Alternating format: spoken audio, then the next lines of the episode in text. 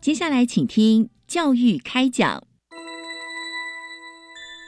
越学越多，越学越好玩；越学越多，越学越好玩。如果教育是春雨，我希望能滋养每一颗种子；如果教育是阳光，我希望能活络伸展每一株幼苗。聆听学子心声，分享教学心得，关怀环境变迁。扩大教育资源的平台，欢迎收听李大华主持的《教育开讲》，教育从倾听开始，一定划得来。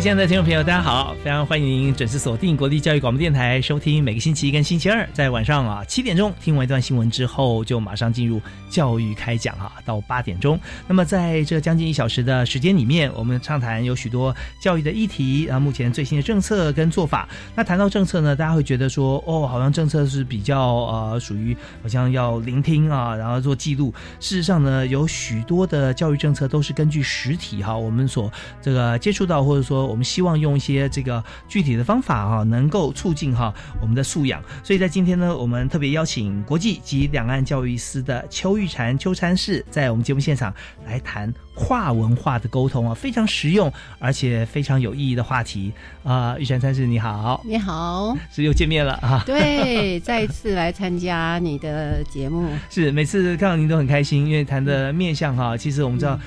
题目有很多种方式来谈，但是你切入的点哈都非常的实用，而且让你觉得说跟我们生活息息相关啊。对，那以今天来讲，我们谈的是跨文化的沟通。那跨文化沟通，我们第一个想到可能是跨语言沟通啊。但是有的时候呢，就算讲相同的语言，它也会有不同的文化，是一点都没错。嗯，所以我们从这个呃文化这个角度来看啊，怎么样来跨文化来沟通的时候啊，就先探讨一下到底文化。它是什么？包含哪些要素？好不好？好啊。呃，我想这个谈这个议题呢，其实是我们知道，其实教育这几年其实是朝着国际化，嗯啊，全球化的方向在走。是。呃，简单来讲呢，教育里面它有一个国际化的面向是非常重要的。嗯嗯。那呃，但是呢，我想很少人会去把这个呃跨文化沟通这个议题拿来在。我们的教育国际化的这个面向里面来思考，其实，呃，跨文化沟通呢，它是这个教育国际化里面，呃，要让学生学习一个很重要的一个面向。嗯，对，因为大家习惯在自己的母语，用自己的身边的文化来做思考啊，很多问题的思维。但是如果说你出国，甚至在一个地方哈，你定点住了一段时间啊，不是走马看花而已，就会发现哈，很多事情看起来是很新奇的。但是当地人会觉得这是很稀松平常，没错。大家如果说在国外住过一小段时间的人的，都会有这样的感觉。是是是，这是一件很重要的事。刚刚提到说什么是文化，那就有意思啊。因为其实这个字呢，是由古罗马哲学家那个西塞罗他第一次用拉丁文提到的一个字眼啊。哎，他从当时的意涵来讲。其实是灵魂的培养哦，文化是灵魂的培养，哎，是一种灵魂的培养。嗯，所以呃，我们如果用呃最通俗的呃定义来看，一般人都认为哦，那文化就是呃一群人共同生活在一个环境之下啊，它所形成的一种呃呃一种潜意识的一种外在的表现。嗯，好，那。呃，事实上呢，这个表现是一种灵魂的表现了，可以这样讲。嗯，所以文化是有很深层内在的这个层次的。是，那灵魂其实我们知道，每个人呃有灵魂，然后眼睛是灵魂之窗，对，所见所闻，然后能够呃看到外在，然后引动内心啊，像这样呃长期就会形塑一个思维啊。对，所以在某些地方的人，他的就发觉哦，他的呃感觉，或者说他的呃发表或他的表情，其实就是当地的一个区域的文化。那如果说呃很有国际观的人。你可以说他有好多文化，好好多灵魂，或者说他的灵魂是多元的啊，对不对？这种方式去解释，他到这个地方，到美国变美国人哈，到呃非洲啊，到刚果变变成这个刚果人，到印度变印度人，到台湾回到变成台湾人，或者可以随时跳脱我们这种不同区域的灵魂去思考问题或对谈。其实相对来讲，阅读各种不同文化的书籍，也是可以达到相同的一个一个一个目标啊，这样子，其实就是让自己的灵魂更加丰富。嗯，所以从文化角度来看，就刚才邱一禅邱三世所提到的啊，那么呃，它是灵魂的培养哈，那这西塞罗是吧？是他所他所提到的，所以这这一点哈，真的是呃想一想就觉得哎，还真的蛮正确的，蛮有意思的啊。那我们现在要来呃培养我们灵魂啊，也就是说用哪些的文化的一些标的物哈，我说哪些可以代表是区域性的，或者说呃不同地区的文化，大概是怎么样进入啊？这个这像这样子一个范围，对，我们可以说，呃，你怎么去观察文化，或者说你内在的这个灵魂，对不对？怎么去表现出来，成为一个文化？那一般来讲呢，呃，我们可以看到很多面相啦。如果你说问人家说，你觉得什么是文化的这个表现？很多人就会说，呃，呃，传统啦，啊，诶，宗教啦，嗯，呃，语言啦，是哦。这个艺术、文学啦，嗯哼呃，哲学啦，甚至我们台湾人最喜欢呈现文化的食物啊，是不是？还有呢，像这个一些呃伦理呀，这个道德价值啊，嗯啊，也都能够看出一个文化它的一个内在啊，还有它外在啊，都可以看得到的一个面相呀。刚才我听了这七项哈，不同的这个文化的表征。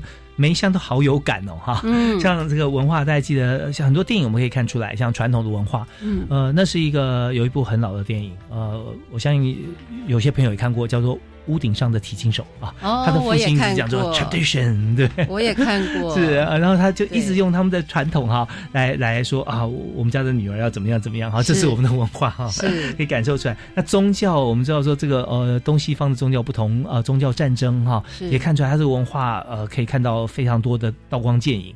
那也可以从这个语言方面，像那个如果说我们撞到头，或者说开门突然门口有人，我撞到呃。也许那个人吓一跳，哎呦啊！如果你到了国外，可能到了美国，他说：“Oops，这完全不一样声音啊！”对，这语言声音的表演文化也就完全不一样，那心态都不同。所以第一层啊，第二层的文化呢是直接感受得到的。哎，你你你到一个地方去，你感受到哦，那个地方的文化好热情啊！是哦，对对对，嘉年华会，哎，对对对，或者是呃，到处人都很乐意跟你攀谈啊，这样子。哎，有些地方可能就不是啊。好，还有另外更深一层的，就是间接呃学习得到的。那这一种呢，通常就是比较呃属于深层的信仰啊，呃一些潜规则是啊，这是文化已经很内层的东西了。所以我们谈到文化的传承，其实呃它可以是第一层，可以是第二层，可以是第三层。嗯，但是文化的传承，我们。啊，必须有一个观念去了解这个文化。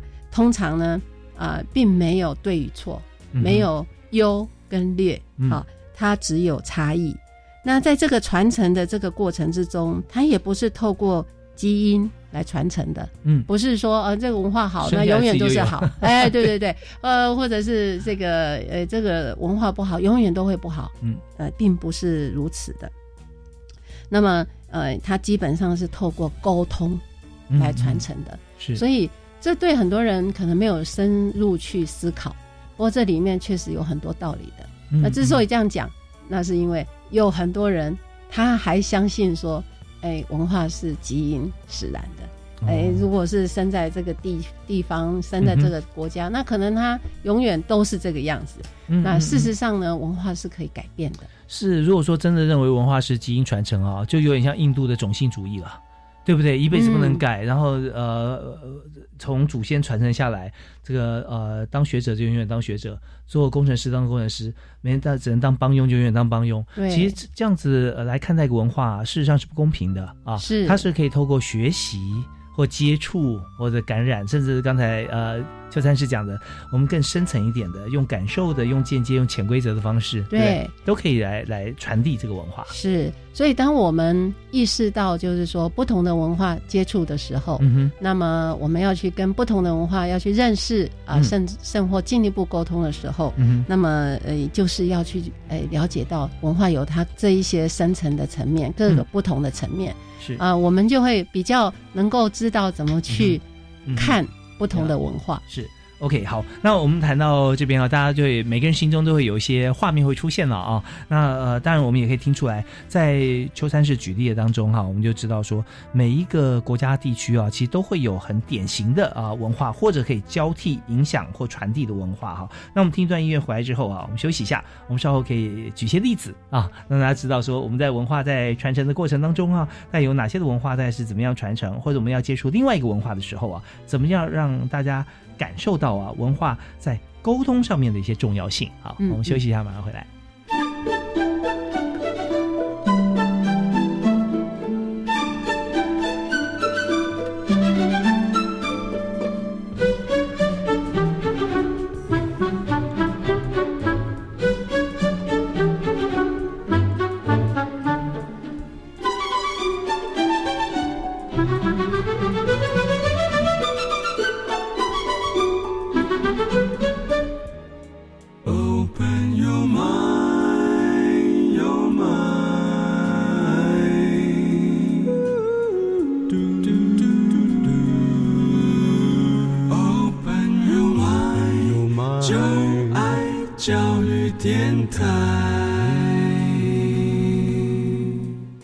今天在教育开讲的节目里面，我们为大家所畅谈的是文化啊这件事情。那么文化怎么样透过呃交流哈，我们可以做跨文化的沟通？因为现在谈这个议题呢，最主要现在是全球化的时代，所以今天呢，呃，我们邀请特别来宾，也是教育部国际及两岸教育司啊最有国际观的邱玉婵邱三世啊来我们节目现场。因为你也经历过，也也在不同的地区哈，有呃看过跟感受过不同的文化。呃，教育部为所有的大学学生啊设定了两个最大目标。第一个哈，之前我们讲说要全球移动力啊，那你要移动化，语言是很重要的啊，文化相对也是。但是尤其是第二项叫做全球竞合力啊，你要竞争跟合作。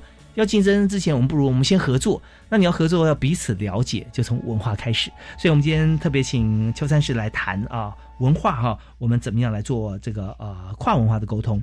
那所以，我们在这个阶段来谈，是不是有哪些的例子哈？可以谈不同国家哈，或东西方哈，有哪些文化的差异啊？我们在沟通上面是呃如何来进行？谈差异之前哈，我们首先必须要知道一个呃非常重要的一个前提，就是沟通的重要呀。沟通确实很重要，对不对？嗯嗯。大华刚刚一开始提到说，哎，即便是我们两个讲同样的语言，对不对？沟通也会有问题，对不对？呃，真的是这样。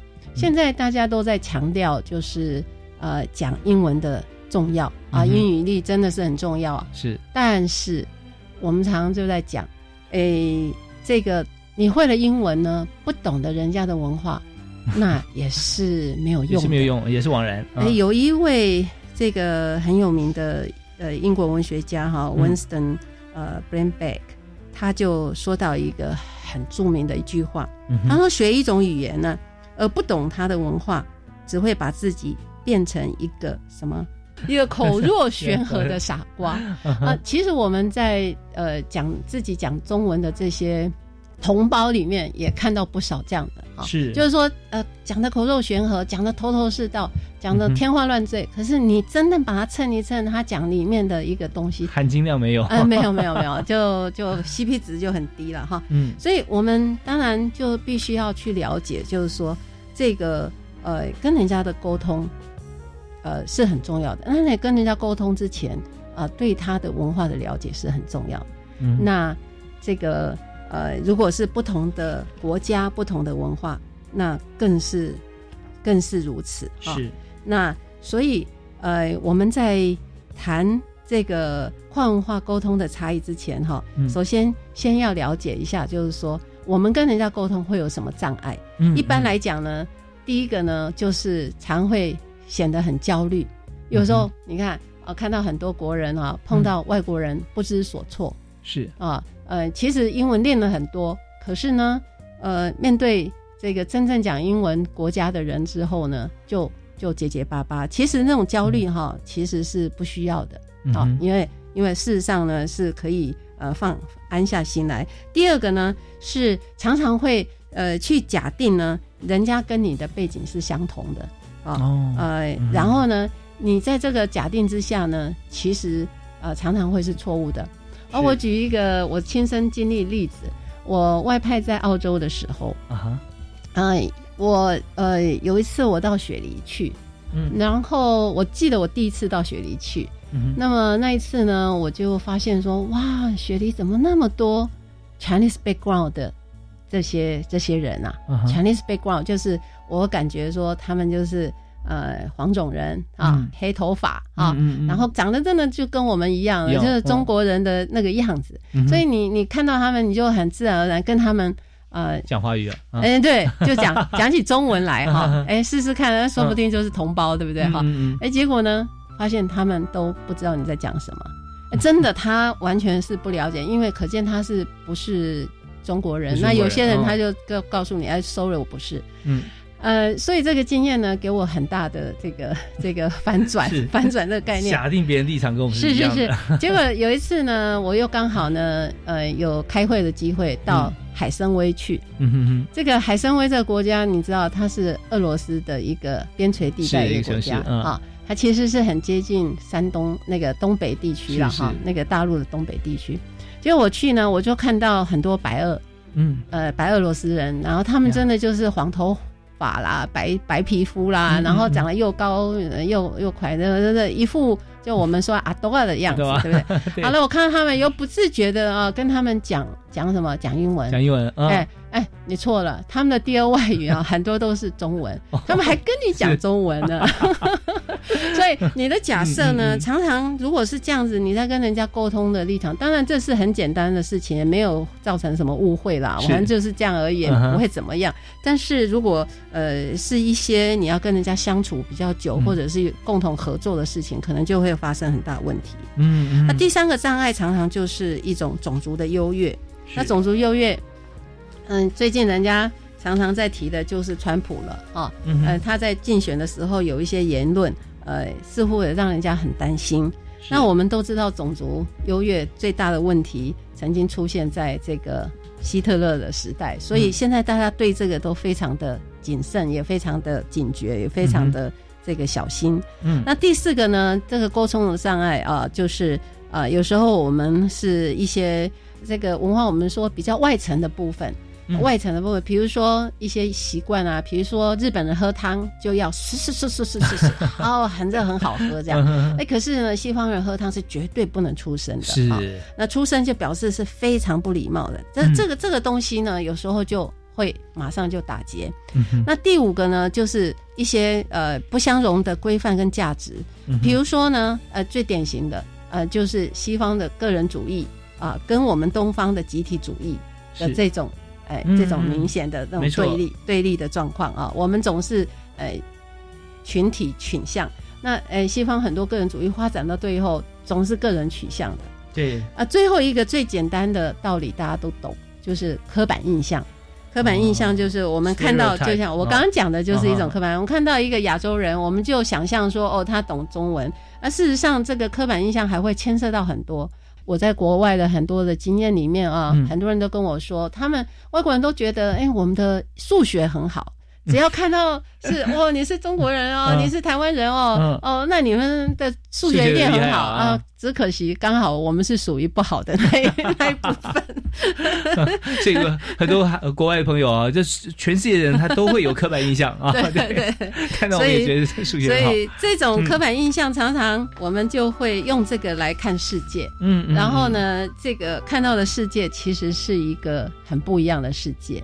那到底那个世界是不是真的呢？那是那是很值得我们小心的。嗯嗯，所以我们常就说，如果在呃去一个陌生环境的时候。或者是在一个重要场合的时候呢，呃，就可以看出来，呃，比较聪明的人跟比较冲动的人是不一样的。聪明的人是你的嘴巴在心里啊，那冲动的人或者要说比较愚昧的人是你的心在嘴里。啊，也蛮有意思，有意思的。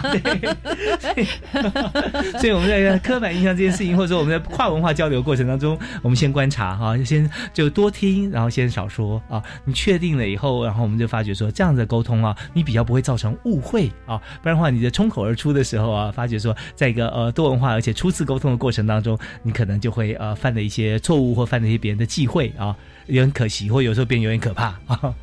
OK，那刚才我们非常这个呃开心哈，因为邱玉婵参事啊谈了几个重点，这边都是我觉得字字珠玑，也是经过这么多年哈，在不同国度里面啊的一些经验哈，给大家的一些这个提纲挈领一些看法啊。那我们也知道说，在很多跨文化沟通的时候，我们常常会过于不及，要不太紧张，要不然就太自我。那都会造成一些误判。那像刚才提的几个例子，如果只是我们沟通过程当中啊，跟朋友打招呼没有什么关系。嗯。但是如果说你今天呃，特别是心里怎么想，或者一些重要事情决定的时候，而且又是跨文化沟通的时候，一定要先做好功课啊，先做基本上文化七个面向的了解。是好，那当然，在这个跨文化沟通，我们知道说它的重要性哈。沟通不只是这个文化的这个呃部分啊，那特别还有一些像是您刚有提到呃，有些障碍，像种族主义啊，这个时候还有一些不相容的沟通符码。那这些符码大概会有哪些的表征？嗯，就是我刚刚有特别举一个很浅显的例子。就是像比较外层的那个表现，就是像日本人喝汤会很大声，那我们很小声。那当然还很多了哈。这个常常我们都会被认为说这个讲话都很大声，好。那事实上呢，这个有时候在公共场所哈，随时都要警觉，就是说讲话都要很小声啊，否则你一群这个一群人啊在。呃，在那种公共场所，马上就凸显出来说：“哦，你看那一群人在那里，然后讲话非常的大声，然后肆无忌惮的啊，等等的，这个有时候都已经被啊认为说是某一些文化的特有的表征了。”对，所以我们在在很多的行为上，确实是要特别去注意。是我这边有个例子可以提供啊，就是呃，现在大家会说我们去一些健身中心，或者说去 SPA 或去哪里，大家知道说在你呃运动完了之后你休息，可能它的设施里面有一个呃像是 Jacuzzi 这按摩浴缸，像这样子啊，那大家可以穿着像泳衣，也不限说一定要是男女或干嘛啊，就是说分开也不是这样子。它重点是说在那个场合里面哈，它是一个非常呃休。息休闲的地方，大家都在享受呃这个呃一些设施，不管是泡呃像是 SPA 啦，或者各方面啊。那这时候我有经验，就是那我记得那时候在美国啊，那会我看到两位呃朋友本来不认识啊，大家听他讲中文啊，那么在哎碰到了，碰到之后呢，然后就是在泡那个脚趾的时候，旁边那池子蛮大，旁边很多人在闭目养神，嗯，就发现他们两个人哇，他乡遇故知。聊得非常开心啊，然后越讲越大声，然后最后什么内幕都说出来了。对，然后旁边有很多是国外的，呃，就是说呃，当地啊，美国的朋友啊，他也听不懂他们在说什么，听不懂，听不懂，但是又觉得很吵，然后因为他是一个人在闭目养神，来出来这个几个人，哎呀，怎么那么吵？然后呃，又听不懂语言，然后又哈哈大笑，然后就摇摇头就站起来，然后就离开了啊。那。但是那两位在聊天的朋友还不自觉，嗯嗯嗯，不是我我不知道我我有什么不对的地方啊，因为他其实他们的欢乐跟喧哗已经吵到别人在享受的过程啊心里，所以这个部分也就是在刚提到的这些符码，像喝汤大声一点啦，或者喝汤没有声音啦，像这些，还有一些呃，在韩国、日本吃饭的时候，也有同学那时候说啊，我们在我们国家饭碗是绝对不能端起来，是非常不礼貌的，对，但是在在台湾当兵的时候，每个人都要把饭碗端起来。然后要坐三分之一板凳 啊，这才表示说很恭敬。所以这些就有很多像老师刚才啊在参事刚说的符码啊，对，它是一个信号。但是你如果说不是很了解的时候，你就发觉第一眼的印象就哦很大的差别啊。那这些在我们跨文化沟通的时候，我们都会做一些了解跟思考。好，我们休息一下啊，我们稍微回来听段音乐哈。我们继续来谈在沟通过程中哈，那么有哪些是属于文化冲击啊？那这个部分呃应该怎么样来辨识？好，我们休息一下，马上回来。好的。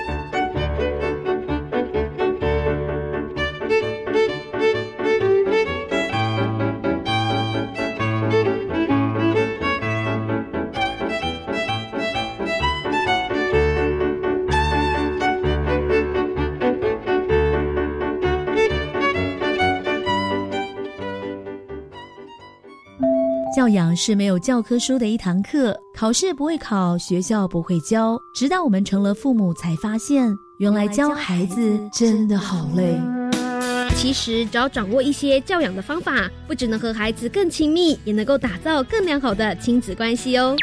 教育电台特别规划这样做更贴心专题策展，教您如何掌握三大教养原则，和孩子关系更亲密。请上网搜寻教育电台 Channel Plus，这样做更贴心。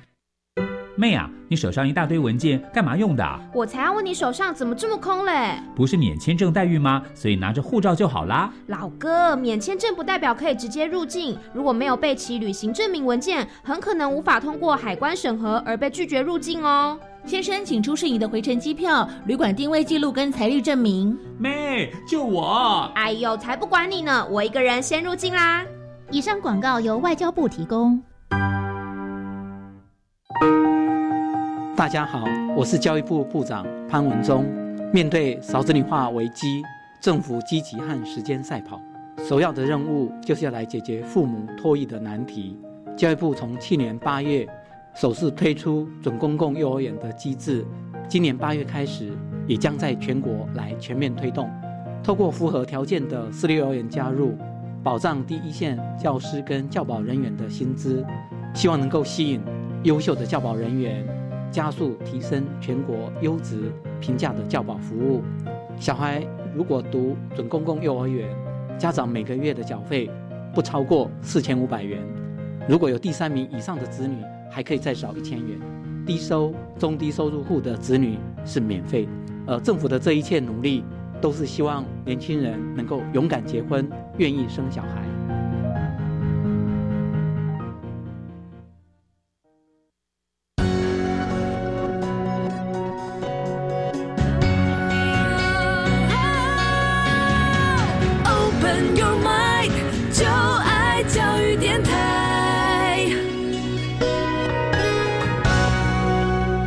开心，在今天和大家在教育开展节目里面畅谈文化的这个不同文化之间如何来做沟通，然后有什么样差异？那知道了解差异之后，怎么样来进行哈这个呃文化沟通的一个培养？所以今天这么重要的话题，我们要请到专家为您介绍教育部国际及两岸教育司的邱玉婵邱参事啊，参事你好。好，是今天很开心找到老朋友玉婵一起来谈我们跨文化沟通力啊。那么呃，在这个跨文化沟通的过程当中啊，我们必须要面对一个非常重要的一个课题哈，就是说呃，到底哈这个呃差异在哪里？有时候你刚提到说，可能自己都不觉得哈，所以怎么样解读这个跨文化的差异呢？呃，我们一般呢在学习跨文化沟通之前，嗯，最重要的就是要了解文化有差异。嗯，还记不记得刚刚跟你讲到一个关键字啊？关键词就是说，文化其实是没有优劣啊，对，没有好坏，是那只有什么差异？只有差异啊。但是这个差异，如果你不了解的话，嗯嗯，你很可能会因为我们刚刚讲的啊，刻板印象啦、种族主义啦，还有一些焦虑啦或紧张啊或怎么样，哎，你就把它解读成什么恶意。啊，对，或者是你就错误解读成另外一个意思，嗯，那这样子呢，在沟通上就产生问题。嗯，所以我们今天呢，在谈跨文化沟通的时候，那么呃，了解不同文化之间有差异，而了解这个差异是什么，其实是很重要的。对我来讲，我在谈这件事情，我还特别想要提呃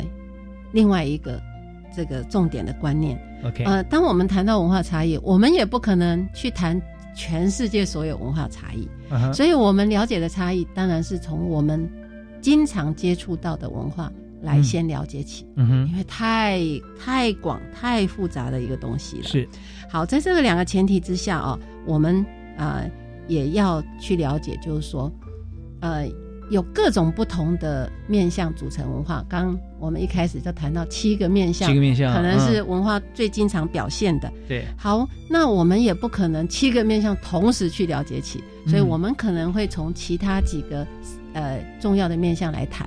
那我今天因为时间有限了啊，好，我就抽三个面相谈。第一个呢，谈语言，语言啊；第二个呢，就谈宗教，嗯哼；那第三个呢，我们就谈传统。OK，啊，好，好。那么在语言的这个部分呢，哎，我特别要提出来，就是说，哎，就像你刚刚讲那句话非常好，呃，在这个呃 表达的过程当中哈，我会发觉有呃智者跟愚者哈，那有充满智慧的人呢，可能就是他的嘴巴在心里。啊，看到什么事情还没有讲，那心里在想啊，那比较容易突锤的哈，就是心在嘴里。哦，对，想什么就说什么。哎，你刚刚这个例例子呢，我刚好可以用来解释啊。OK，现在我要讲的一个观念就是语境啊，嗯，就是说语言在讲的那个情境，嗯哼啊，其实是一个非常了解这个呃文化非常重要的一个关键。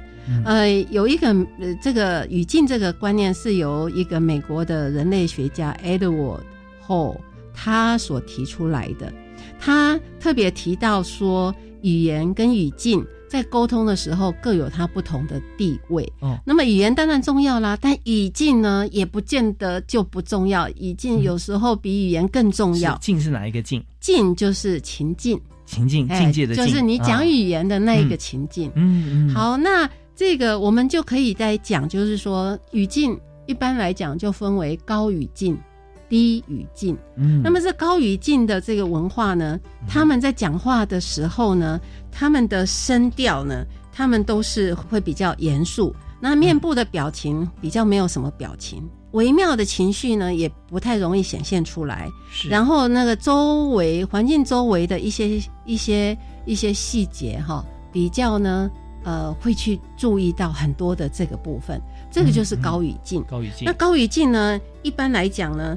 呃，都会提到说有很多非语言的符码，我嘴巴不用讲哦，嗯，但心里面呢，我表现出这样，你就知道我不高兴了。哦，是是是，我都不用讲什么。你看，哎，那相反的，有很多人他也很会观察老板开不开心。嗯哼，老板讲什么话，代表他心里很开心。老板，呃。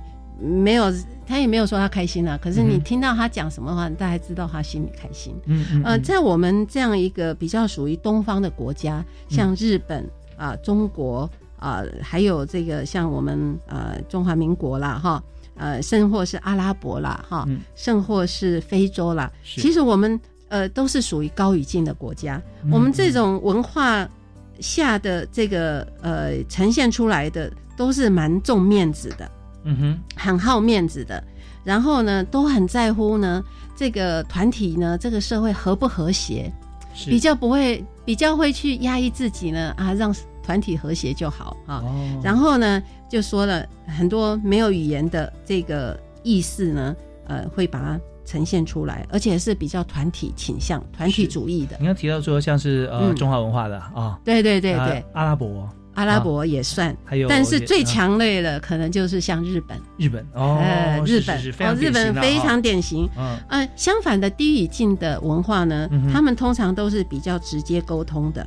嗯啊，而且非常强调个人主义的，而且那个对语言的表达就要求的很精确啊，不是不是不是像我们说的这个男生女生哈都都一样的性啊，还有呢，非常的重视很多细节。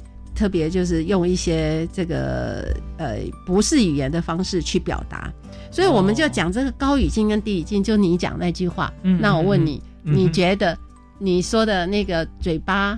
哎，在在心里，心里的是属于哪一种？嘴巴的心里还是高语境，心在嘴里的是哪一种？低语境。哎，对对对对对，是不是就很有趣？是，真的很有趣哈。那就是说，我们看到常常就是呃，怕因为你的语言啊说出来啊得罪人，或者怕你说出来的话被别人拿来引用，说哦都他说什么什么什么，对，所以尽量自己不要说，不说不错嘛啊，是少说呢就少错啊，是。那所以就多用一些其他的肢体语言来做表达，是。所以这方面就是高语境。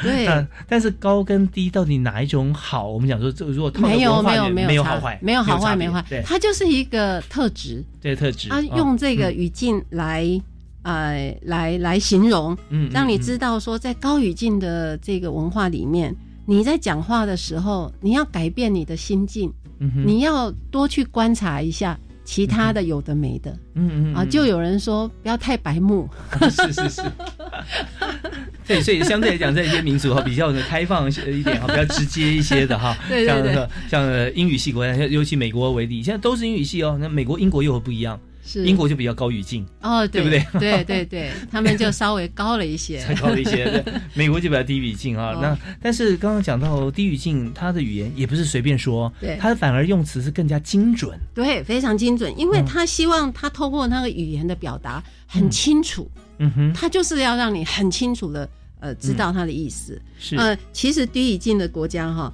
呃，你可能会很 shock，那个是哪个国家？瑞士。瑞士、德国，哇，他们那个重视语言的精准的程度啊，是是是，那可能就是呃，我们一般人难以比。那像北美洲的美加，也算是比较属于低语境的。嗯哼哼，OK。所以在语言表达传递的时候啊，他既然讲这么多，他就要讲的够精准，对，够精确。那呃，如果说你讲的少一点的话，他也是刻意的模糊带过。对，听了半天，哎，他都有什么意思啊？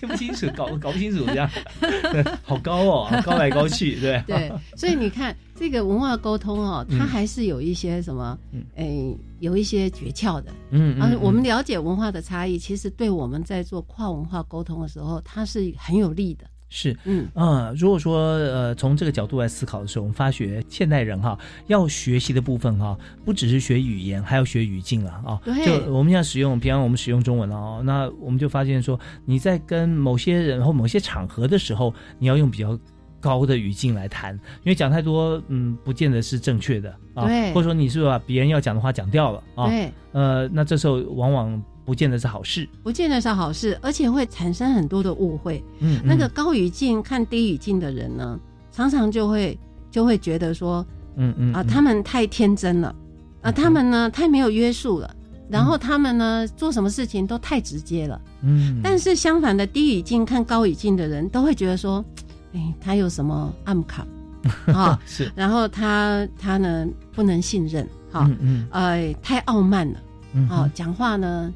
不不全讲嘛，会让人家觉得不太想不太想跟人家讲话。嗯，然后呢又太正式了，然后呢呃有很多的事情的表达哈又太慢了。嗯，OK，所以我们常常看这种情境呢存在两个地方比较明显啊。嗯，第一个呢就是在谈判桌上。哦，像是 对，像美国，我们记得三零一条款，然后在谈判啊，说 美国就派很多谈判代表，不管到各国啊，尤其亚洲国家来谈啊，你反倾销啦或怎么样，所以他他就啊，你你倾销，那我就要反倾销，然后要怎么样制裁？那这时候他会把法律条文跟实际状况一条一条一条讲得非常的清楚啊。对，那就想说哦好，那律师通常就是要以低语境的方式更精确的表达啊。对，那如果说你今天判呃，碰到一个我们一般认为的谈判高手，他讲的非常的简短，呃，那发觉说在这个场合里面就不见得完全适用，因为你要攻防，嗯，所以这时候你要想办法找寻更多适合的词汇或法律的一些用用语，然后在每一次表达当中，呃，你表达多，但是不能错啊。嗯那另外一个场合发现，呃，不是在谈判桌，而有时候也是谈判桌，是两代之间，嗯。啊。老爸老妈讲的有时候比较少，嗯，啊，那小孩子讲的比较多，比较快，对，但是就是我要就是讲同样语言，也是一家人共同文化，谈不到一起去。那反过来就变成说，另外一种情况，呃，老爸老妈讲的比较多，是地域性，小孩根本就嗯不讲话。哇，好高哦！你到底在想什么？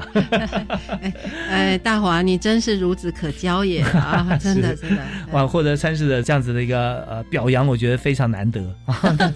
但是我们发觉，在谈话的就我们谈论这个文化的过程中哈，真的有好多的例子哈，就会浮现在脑海当中出现。实在有很多例子，嗯嗯，只要懂得的话，其实就会发现，呃，这个是了解的一个呃方法。嗯，对，所以我们呃了解的这个高低语境还有不同文化差异，我们讲的是语言、宗教跟呃另外一项啊，就是传统，对吧？啊，来谈这个文化差异的时候，我们就希望说，除了我们介绍这个情境之外，也能够让所有的听众朋友啊，心里想想看，说，哎，我们现在呃所碰到的情况有没有哪些我们可以运用的，有一些工具，马上就可以来做一些应对，或者可以来避祸，这样其实都是很实用。那我们这边先休息一下哈，回来之后我们继续来谈啊，怎么样来做其他方面的文化差异解读啊？休息一下，马上回来。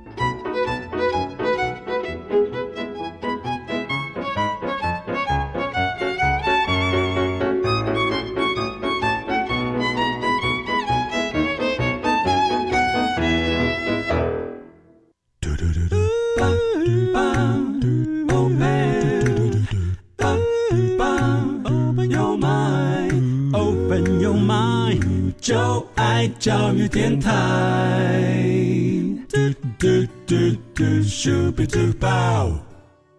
非常欢迎您持续锁定国立教育广播电台教育开讲。今天谈的是文化差异，不只是好像不同的区域或国家文化差异，有的时候在自己所惯用语言地区啊，如果不是很了解对方的话，也会出现到一些像是我们马上要谈论的，像是。宗教啦啊，或者是一些我们刚刚讲语言啦啊，还有一些传统啊这些文化差异。尤其台湾，我们看到是一个呃讲共同语言，但是多元文化的一个地方啊。所以这边我们继续要请教育部的邱一婵邱三世啊，跟我们来讲解一下。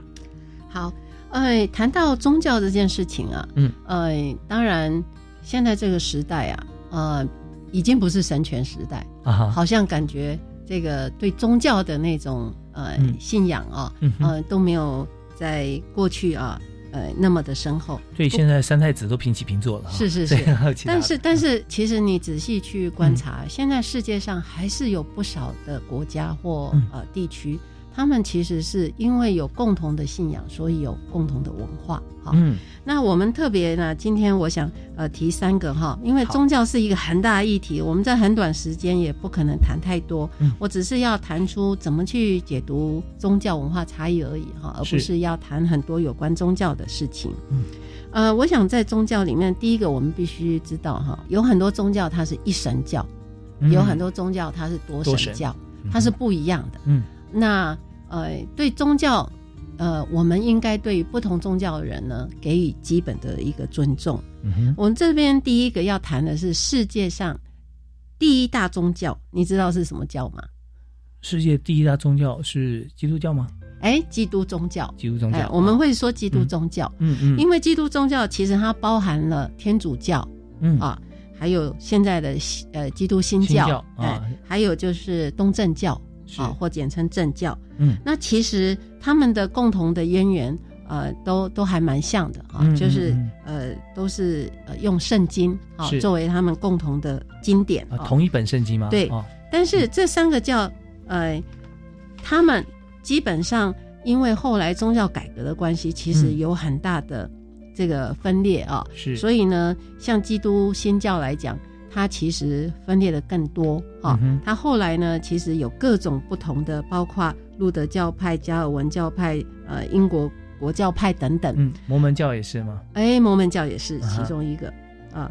那么，所以这些不同的基督新教哈，嗯，在我们的这个社会上啊，其实我们也看到不少的朋友，他是属于基督教的，嗯，或者是天主教的，嗯但是很少有。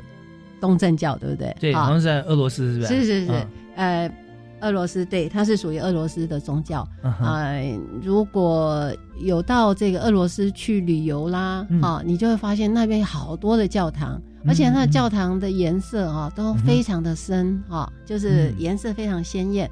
它的那个 style 啊，其实是跟西方很多教堂是不太一样的。嗯，是对，所以我只是想要提出来，就是说，呃。呃，我们对于这些这这这个教呢，其实是要有一些基本的了解。比如说，基督宗教它就是一个一神教，嗯，啊，那么第二个世界上第二大的宗教其实就是伊斯兰教。哦，伊斯兰教呢，它也是一神教，是好，它信的是阿拉。然后呢，呃，信奉回教的人，我们叫他穆斯林。嗯，是。那有他们的信仰啊。然后呢，第三个宗教是印度教。哦，印度教。对，如果以人口来讲，基督宗教大概全世界有二十亿的人口。哦。啊，伊斯兰教有十六亿，呃，那个印度教呢，大概有十亿。而且印度教呢，绝大部分百分之九十的这个呃信徒呢，都是在印度。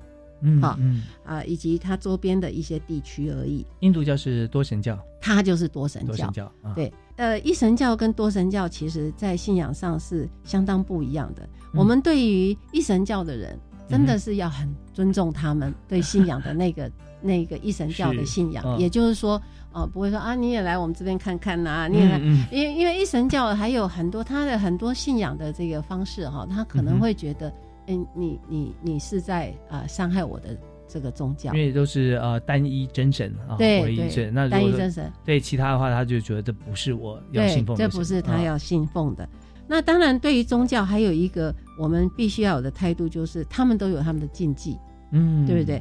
那像现在呃，台湾的社会上多了很多的印尼的这个呃照顾长照的这些劳工哈，嗯呃呃，我们就发现说他们很多都是信仰伊斯兰教，对，要呃定期朝向卖家方向。对，还有我们的国际学生啊，我们的外国学生很多都是。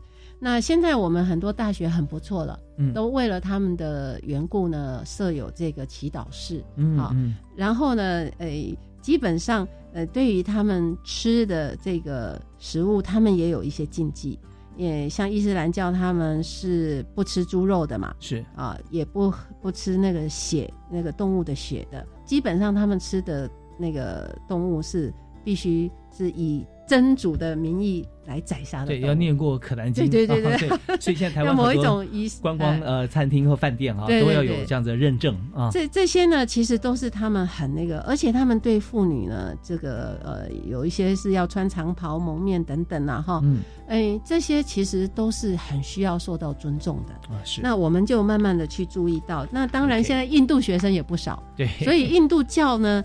在台湾，其实我们也会慢慢的去注意到，我们的校园里面有一些印度教的学生哈，我们要怎么样去跟他相处？OK，哎，我觉得这个部分我只是想要提出来给大家来注意。对，印度教有没有什么禁忌啊？哎，印度教呢，它是呃，基本上印度教他们在他们是一个多神教哈，嗯嗯，那。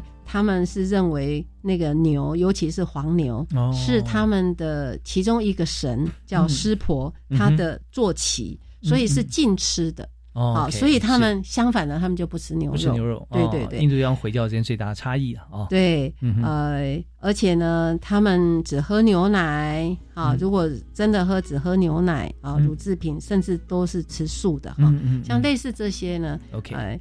而且呢，他们要吃的宰杀的这个动物哈，必须是直接砍头，然后那个动物很快死的那一种嗯啊，他们才才吃。哦，就是没有痛苦的。哎，对对对，他们呢相信轮回啊啊，然后他们相信灵魂是不灭的。是，所以这一个轮回的这一套其实是从印度教过来的。嗯嗯。呃，第四个宗教是我们比较熟悉的，其实就是佛教。呃，我我特别想要提的就是前阵子有一个学校为了这个用了一个呃希特勒的一个。一个符号，它纳粹的那个标志，那个标志跟佛教的万字符很像，是反过来，就是哎，其实它不是反过来，它是四十五度。哦，四十五度，对，那那那佛教的这个万字符呢，是代表很吉祥的，对。啊的一个东西，它的象征，但是它有时候左旋右旋都可以，但是它通常都是正的，那你把它摆四十五度呢，外面再加。一一圈的话呢，常常就是变成那个纳粹符号。那我们的孩子无知嘛，哈，结果呃把这个拿来当成一个什么游戏啊或什么，结果呢就会触怒很多的人。是是是。所以这一个部分就是我们要特别去注意到的部分。嗯，OK，是。所以这几个像是呃宗教它的呃 symbol 哈，它的图腾、它的象征哈这些，那我们都要尊重。禁忌还有禁忌啊，这些对我们通常我们到一个不同文化的地方的时候，我们要记得是尊重。有时候呃，可能因为我们的不了解或者误解哈，然后反而这个呃，好像是得罪了哈对方啊，那种情况或者说那种后果，有时候是超乎你的想象啊。所以这方面非常重要，甚至对于你的这个人身安全都会受到影响。啊。是，OK，是好。那这是在宗教方面。那我们在今天节目时间剩下最后短短的大概三分钟左右时间，我们还有像是呃在传统方面啦，还有另外一方面就是我们怎么样来做一些更实用的建议，如何来培养啊跨文化的沟通能力。所以这边等于是让呃邱三师来帮我们做个解读跟结论了啊。好。呃，我想关于这个传统部分哈，其实很多啦。比如说，呃，我们这个准时的概念啊，就不一样啊。有些人觉得一定要十点整，sharp，哎，但是有些人就觉得前后。三十分钟都还可以，是跟大家来报告一下，在那个呃前一阵子呃蛮久的前一阵子啊，讲说世界呃同一时区里面误差最大的时钟会在哪里？后来发觉当时调查是在巴西，因为它差了四十分钟。还有很多有趣的这个传统，是像印度人，我们现在接触很多这个印度人啊。他们的他们说是的时候，他们嘴巴说是的时候，头是一直摇的，哎，摇着一，而且摇的是呃怪怪的那种摇，跟我们一般的左右的摇又不太，意思就是是，对对对，哎对，那类似这一种差异呢，我们都会看到是很有趣的，所以呃，在跨文化在相遇的时候，其实是会产生一些。冲击的，嗯，那一般认为呢，两个文化接触的时候会有蜜月期，嗯，然后之后呢就开始呢敌意期，之后又进入调整期，但是之后呢又变成适应期，那所以常常就说，哎，文化适应呢，呃，就不外乎这四个期，而且这四个期呢加起来大大概就是九个月左右，啊，到到九个月左右，最多是到一年左右，到了一年之后几乎就是适应了。OK，对，所以我们常常会去谈这个跨文化的这个适应期哈，其实是有两种，一种是我们到别国去嗯。长久居住，通常比较会经历这样的情况，是。啊，另外一个是我们会观察到从别的国家到我们这边来的人啊，我们跟他相处呢也会有这样的情况，嗯，所以为了呃。要减少这样一个一个一个呃跨文化之间的这个困难呢，呃，事实上我们必须我们用一些方法是可以来降低这样一个冲突的。OK，好，我们有没有最后一点时间？我们建议有哪些方法可以降低冲突？好，第一个呢，其实就是态度上的问题。嗯啊，我们应该常常维持一颗开放的心胸，哈，去容忍差异啊，去利他。哎，助人为快乐之本，对不对？让别人快乐，我们也快乐啊。那这种心灵很重要啊。那第二个呢，就是知识的问题。哎，昨这个大华一开始也讲了，我们来学习嘛，所以我们今天谈这个议题就是在学习。那其实学习的方式有很多种啊，比如说你读很多国际时事啊，你看国际的新闻呐，啊，你读这个呃他国的历史地理啦，呃，甚至其他。参与外国学生的一些团体啦，对我们这些年轻的朋友来讲，哎，其实都是一个不错的方法。是。那最后呢，就是要有一些技巧，技巧是可以学习的。跟不同的文化的人在相处的时候，不要像我们跟本国人一样讲话啊就很快嘛。是。我本来就很快，所以我我遇到你我也一样慢。我们很多留学生在国外都会有遇到这种情形，去买东西啊，去接洽这个。电话上的一些账账单啊，都希望对方讲慢一点。可对方从来就不会因为说 哦你是外国人讲慢一点。其实我们讲慢一点呢，呃，其实对我们是有帮助的哈。沟通是有帮助的。交谈的时候应该要呃用我们的眼神很诚恳的看着对方。是啊，还有一个呢，要耐心的去倾听啊，聆听对方到底。呃，他真正的意思是什么？好，那如果是有不了解地方，那就再问一下，说你确定一下，说，哎，你刚刚是这个意思嘛？哈，因为我的语文还不是太好哈，不知道是不是这个意思。啊，最后呢，最后也是你在交男女朋友常会用的一招，就是要提问，表示什么兴趣？你对他讲话总是有一些兴趣感嘛？哈，然后让对方会很喜欢。那当然呢，同样的，在这个禁忌的部分要注意，尽量不要去谈钱啊、政治啊、哈呃这个年龄啊，还有呢对位思考，你要去想说，呃，同样的将心比心，对对对对。啊，最后一个要幽默 啊，这就是我给大家的一些建议。真的很棒啊！这个跨文化呃，在这个整体过程当中，从蜜月期、对立期、调呃调整期、适应期，用的这么多不同的方式，我们可以去安然度过。其实有时候跨文化跟呃，感觉起来像是跟交朋友、跟婚姻是一样的啊。开始有蜜月期，开始对立啊，然后才忽然调整，最后终于适应了啊，认命了，认命了。对，但最后就保持幽默感哈。是，是我们今天非常感谢邱一婵邱三世啊，在我们节目现场 这么开心的畅谈呢。我们知道说能够这么轻松来对谈这些文化差异跟沟通的技巧啊，都是经过千锤百炼跟自己人生的历练跟经验哈，能够在不同国度的观察，然后把这个精华哈提供给大家分享。所以我们也特别感谢哈邱三世，非常谢谢您啊，客气，谢谢，也祝福所有听众朋友听完之后啊，在跨文化沟通跟自己生活、工作跟家庭沟通都能够这个无往不利。好，我们呃今天节目到此，谢谢大家收听，我们再会啊，再会。